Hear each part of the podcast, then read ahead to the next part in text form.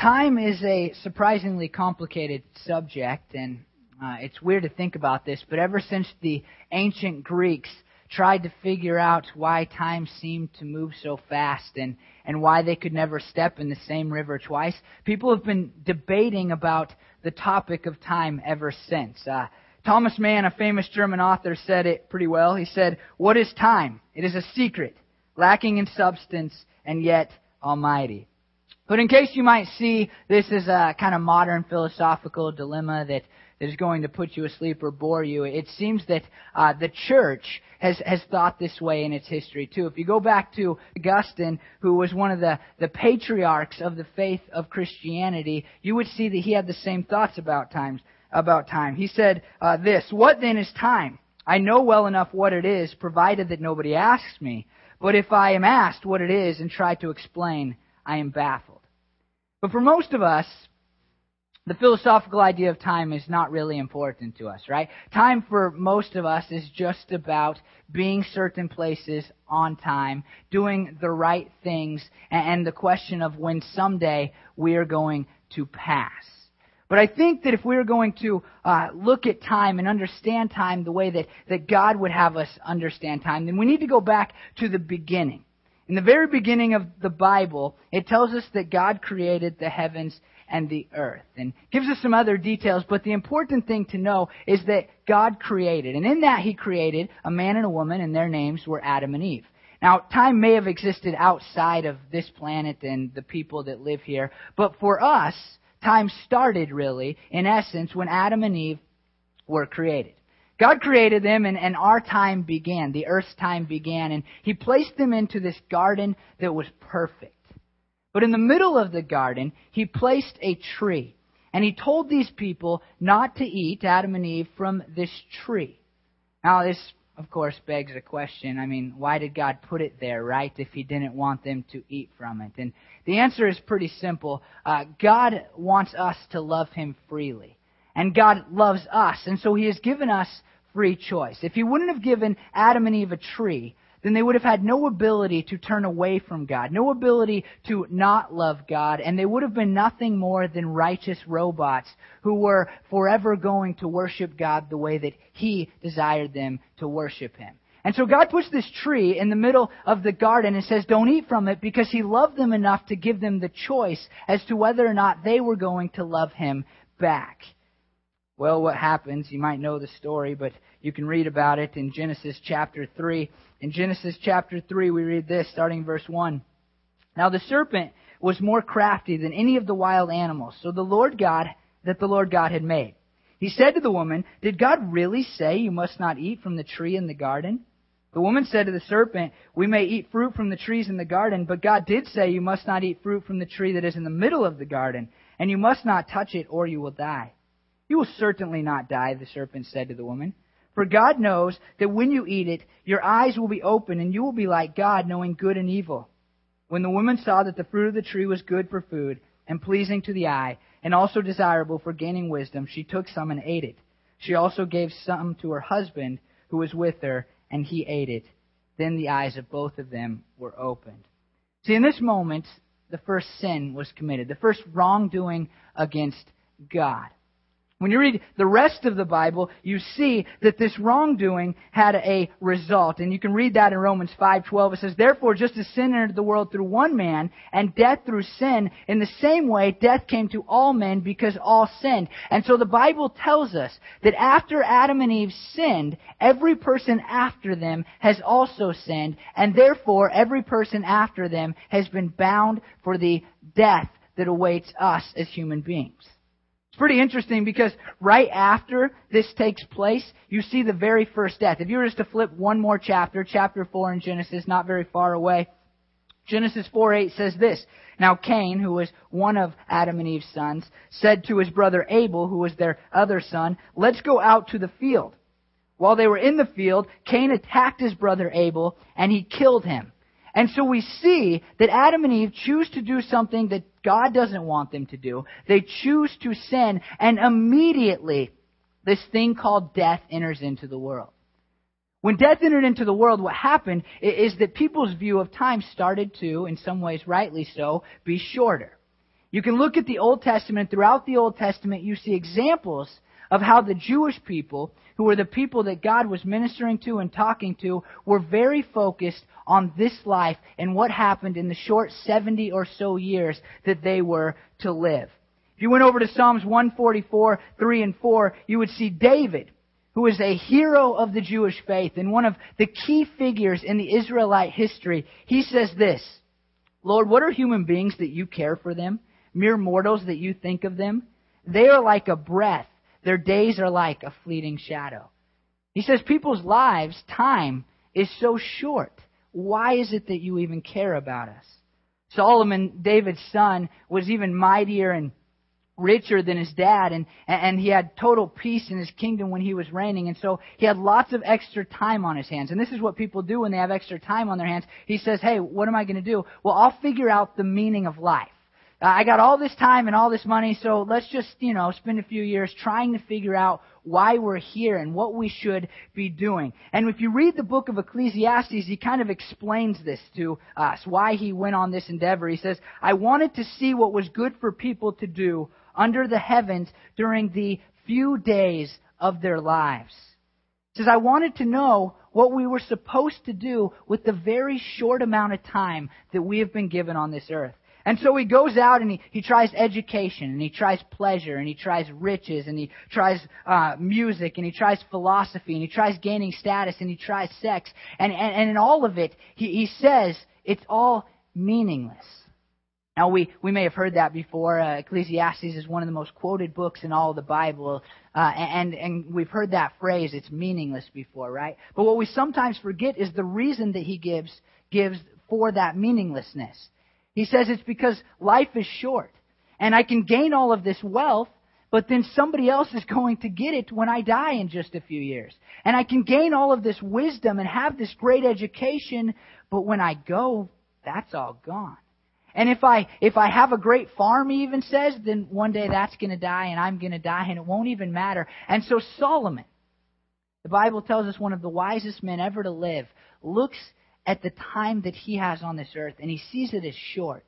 And he says, Look, everything, everything I can possibly do is meaningless. It has no good results. If you continue to move through the story kind of in the Old Testament and you follow it along with the people that it talks about, you see that this theme carries them all the way into the New Testament. And it's so strong in their minds that it actually draws them to, to start to sin more and more against God. Isaiah, a prophet in the Old Testament, wrote one of the books there. He's talking about the sins of the Israelite people. And he's talking about how they are going to be punished by God. And in the midst of this section, he, he quotes the people as saying this, Let us eat and drink, for tomorrow we die. He looks at them and he says, Look, you people don't care about the lives you live if you're following the commands of God, if you're doing what God wants you to do. You don't care about anything except making yourself feel good because you're recognizing that your lives are short. And so you're saying, Let's have a good time now because soon enough it will be over. And all of this is meaningless. This is how the people see it. But at the same time, there's something else going on. Well, God is saying, hey, I'm going to punish you because you're recognizing the shortness of life and, and therefore you're not doing anything that I'm saying. You're completely turning your back on me.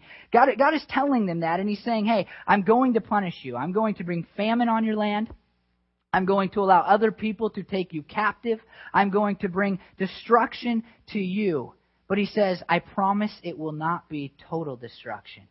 Instead, I promise that I will send a king to sit on David's throne who will set things right and be your Savior. He will take away your hunger and your, your torment and the affliction that you will suffer at the hands of other people. And so the people, in their short term mindset, they start to look forward to this, this eternal king, but they can't see eternity. All they see is the 70 years of their life, and so they are looking for a person who is going to sit on a throne for 70 or so years and rule the Jewish people here on this earth. They believe that this man, the Messiah as they call him, will come and he will set things right by kicking out the Roman government and by giving the Israelite people the land that God had given them and was rightfully theirs thousands of years earlier. But then Jesus shows up. Not what they were expecting at all. He was born in a stable. You know that from Christmas, wrong holiday, right? Uh, he was born to low income parents. The majority of people around him thought that his parents had birthed him out of wedlock, that, that they had committed fornication, and that is why Jesus had, had become conceived. Uh, Jesus was a normal guy in every single way, nothing like they were looking for, except for the fact that he was completely and utterly without sin. So if you know the story, Jesus lives for about 30 years lives 30 years and he grows up kind of like we grow up. He's doing regular work. He's going to school and he's learning the Bible and God is preparing his heart to do ministry. And after 30 years, Jesus starts his ministry. He does this ministry for about three years. It's a, it's a big part of the Bible. You can read it later. We don't have time to talk about all of it. But, but he does this ministry for three years. And, and after three years, he's ready to declare himself the king that they were looking forward to. He gets on a donkey on a day we celebrate as Palm Sunday, and he marches into Jerusalem as the people are laying down their coats and their palm leaves, and they're crying out to him, You are the one, the king, who is coming to save us. And they're absolutely ready to put him on a throne and to go to war with him against the Roman army. The fact that they are out there chanting and, and screaming and having this party says, we don't care what those Romans think because our king is here. He is here to set things right, but they can't see past the 70 years of their life. Time is this very short thing for them, and so they want him to kick the Romans out. But Jesus knew something that these people didn't know. Jesus knew something about time that the Jewish people did not understand. He had come from heaven, the Bible tells us, as the Son of God. And so he had seen this picture of eternity. And he understood that time was more than a 70 years on earth. And so he said, I can't go and start a military revolution because while that may make your life better for 70 years, it won't it won't fulfill the ultimate good of giving you a great eternity, which I have seen. And so instead of starting this insurrection against the Roman government, instead of that, Jesus allows himself to be arrested by the other religious leaders of the time who hated Jesus because they were scared that he was going to take their power and they were jealous of him and they were even embarrassed by him when they were wrong and he was right. They come to him one night and they're about to arrest him and one of Jesus' closest friends, a guy named Peter, cuts off the guard's ear he says, No, you can't take this guy because we're about to start a war. But Jesus knows that that's not his mission. He realizes that it's not about this 70 years, and so Jesus looks at Peter and says, Peter, put your sword away. He heals the guard's ear, and he allows for himself to be led away and arrested. He sticks to his mission. People arrest him, and that same night, they put him on trial. It was illegal, but they did it anyway. And they, they begin to mock him. They slap him in the face. They mock him some more. They accuse him falsely of things that he did not do. As, as the night went on and it crept into morning, they took him to Pontius Pilate, who was a Roman uh, official, and they said, "Hey, you need to try this guy, and you need to kill him." Pilate said, "I don't, I don't see anything wrong with him, but I'll have him scourged." And he sent Jesus to be scourged you're not familiar with that term, it's like getting whipped, but with metal pieces in the whip and actually bones that have been uh, cracked so that, that it creates this very sharp weapon. And so they scourge Jesus, and his back is bleeding, and bone may have even been exposed, and, they, and then he's brought back to Pilate. And Pilate says, I still don't see a reason to crucify this guy. But the people say to Pilate, Hey, Pilate, if you don't crucify this guy, then you are not a friend of your own leader, the Roman government, and you are the one who is starting the insurrection. And Pilate gets scared, and so he says, okay, just crucify him, but I'll wash my hands of it. They lead Jesus, and, and the Roman uh, uh guards, uh, not very nice people at all, if you know anything about the Romans back then. They don't just want to crucify Jesus, they want to torture Jesus. And, and so they begin to beat Jesus. They beat him over and over and over again. And they place a crown of thorns on his head that would have gone deep into his skull, and, and he's bleeding everywhere. They put a cross on his back and they, they make him walk that cross to a, a hill where he is to be crucified and they nail him to that cross. And then he died on that cross. You may be familiar with this, but, but the Bible tells us that the reason that Jesus died, that he, that he was willing to suffer all of that, is to take away your sins. You are a sinner, and Jesus willingly put himself on that cross at the hands of the Roman government so that your sins could be paid for because he had never sinned before. And so he pays this punishment for our sins and they put him in a grave, but there was still a problem. There was still a problem. Death still was death still was in charge. And the disciples, they understood some things about Jesus. He had told them about this idea of dying for their sins, but their reaction is amazing. Because what they do is they go back to their real lives and they start to wonder, what is it that we are going to do next to make the next 70 years, my short time on this earth, better? What can I do just to continue on with this short life and, and forget these last three years that, that I gave up for this Jesus guy and get on with it and fulfill myself now? But then, on the third day, everything changed. We read the story in Luke 24, 1 through 6. On the first day of the week, very, very early in the morning, the woman, the women took the spices they had prepared and went to the tomb where Jesus had been laid. They found the stone rolled away from the tomb, but when they entered, they did not find the body of the Lord Jesus.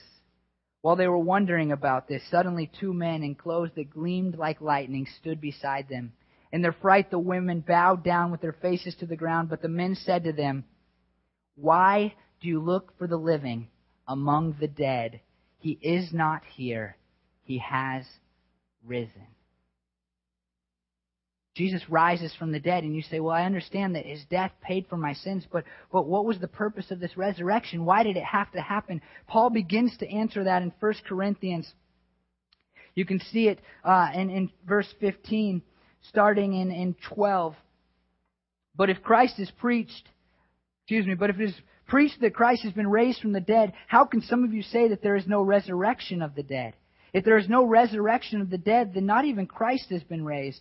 And if Christ has not been raised, our preaching is useless, and so is your faith. More than that, we are then found to be false witnesses about God, for we have testified about God that He raised Christ from the dead, but He did not raise Him if in fact the dead are not raised. For if the dead are not raised, then Christ has not been raised either. And if Christ has not been raised, your faith is futile. You are still in your sins. Then those who have fallen asleep in Christ are lost. If only for this life we have hope in Christ, we of all are to be pitied.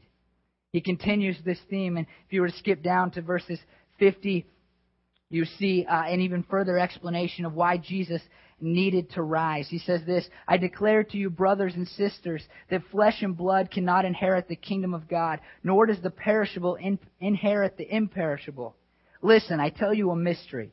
We will not all fall asleep, but we will be changed. In the flash, in, in a flash, the twinkling of an eye at the last trumpet, for the trumpet will sound, the dead will be raised imperishable, and we will be changed. For the perishable must clothe, be clothed with the imperishable, and the mortal with immortality.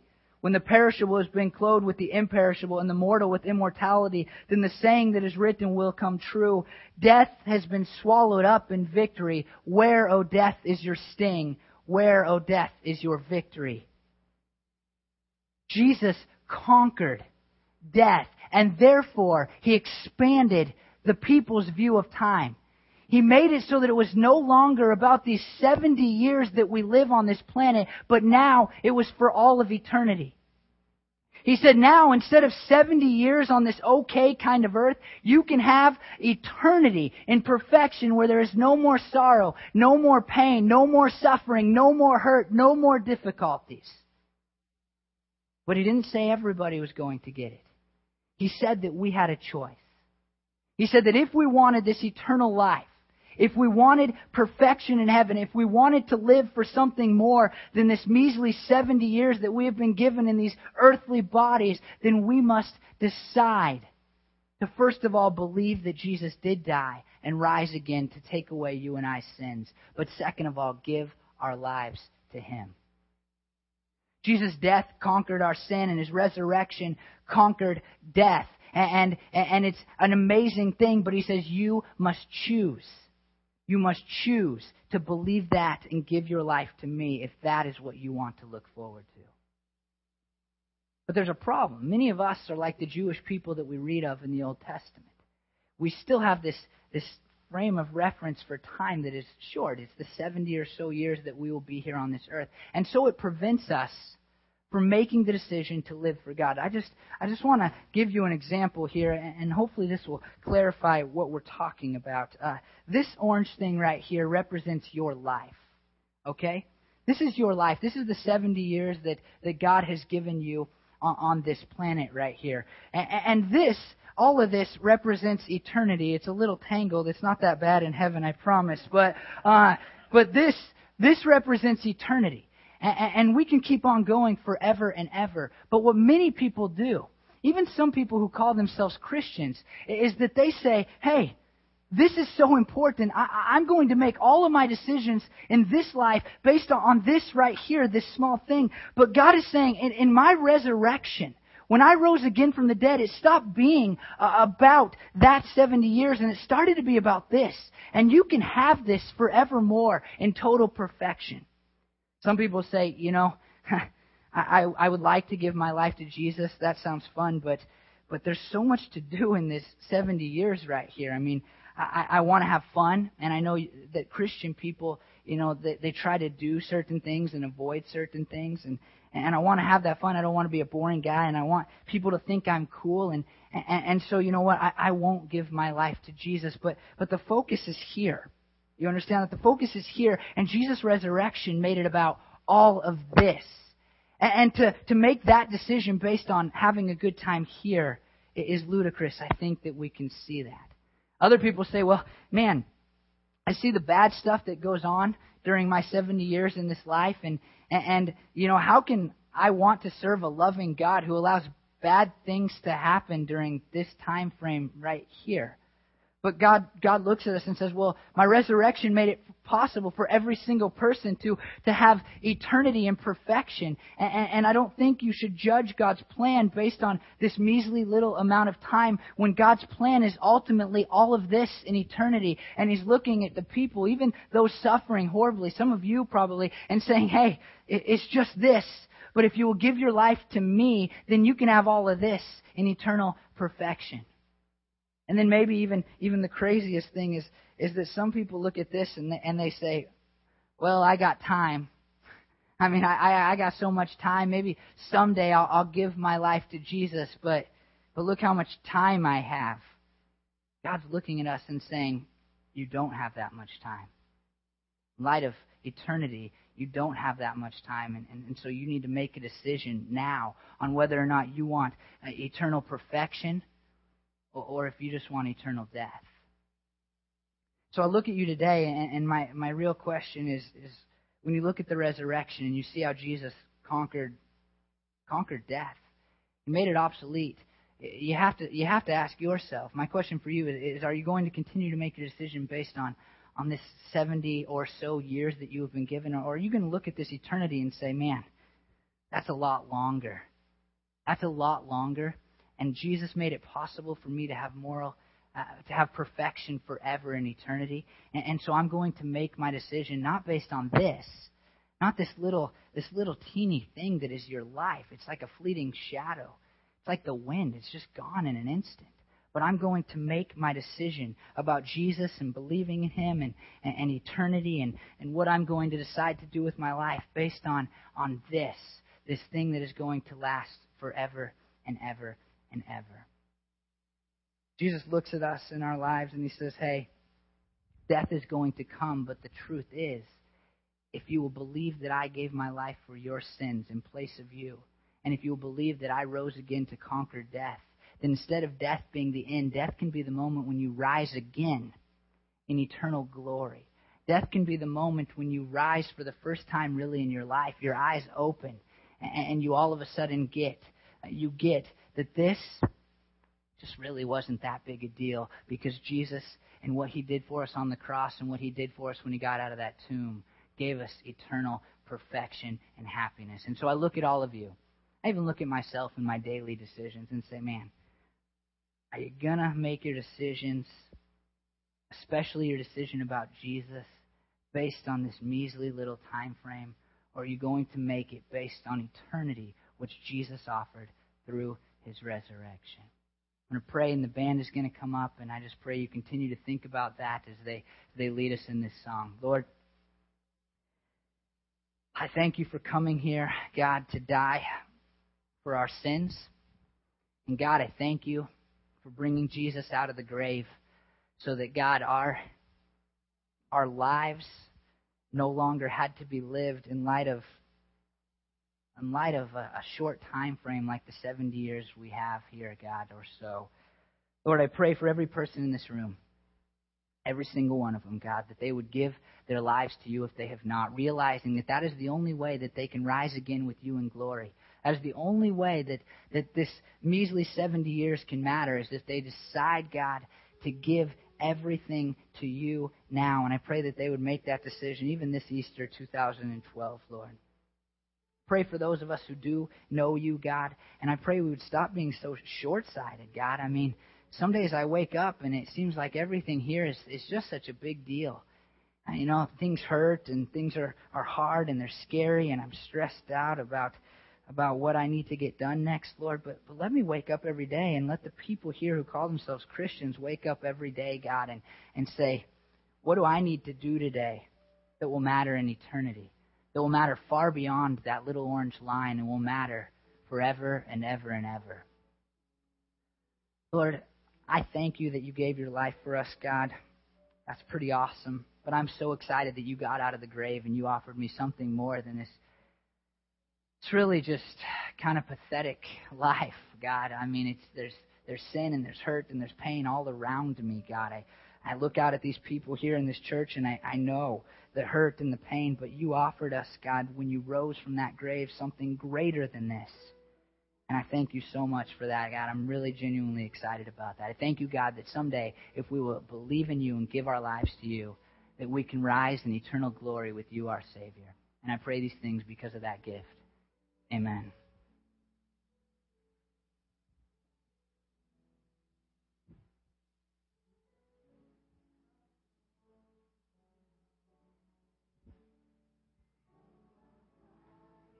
Flesh may fail.